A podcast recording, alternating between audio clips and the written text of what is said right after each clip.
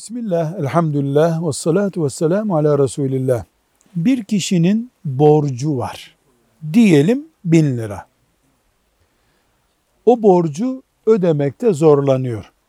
Alacaklısı olan kişi geliyor ona diyor ki, ben sana bin lira zekatımı vereyim ama onu borcunu bana ödemek için geri vereceksin diyor.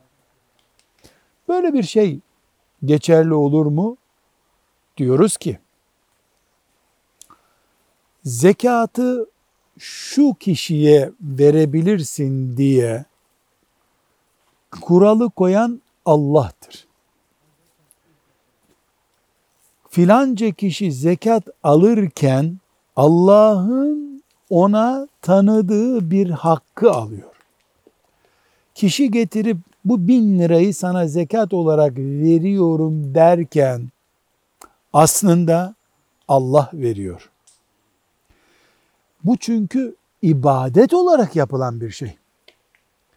Bir Müslüman zekat verirken cebinden çıkardığı bin lirayı başka birisinin malı olacak şekilde veriyor.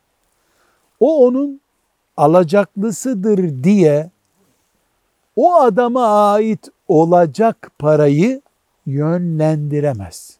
Dolayısıyla ben sana bin lira vereceğim sen de borcunu bana ödeyeceksin dediğimiz şart fıkhen geçerli değildir. Elbette borçlunun da kıyamet günü borçlu olarak dirilmenin ne kadar büyük bir suç olacağını, zarar olacağını bilip bunu kendisinin düşünmesi lazım. Ayrı bir mesele. Velhamdülillahi Rabbil Alemin.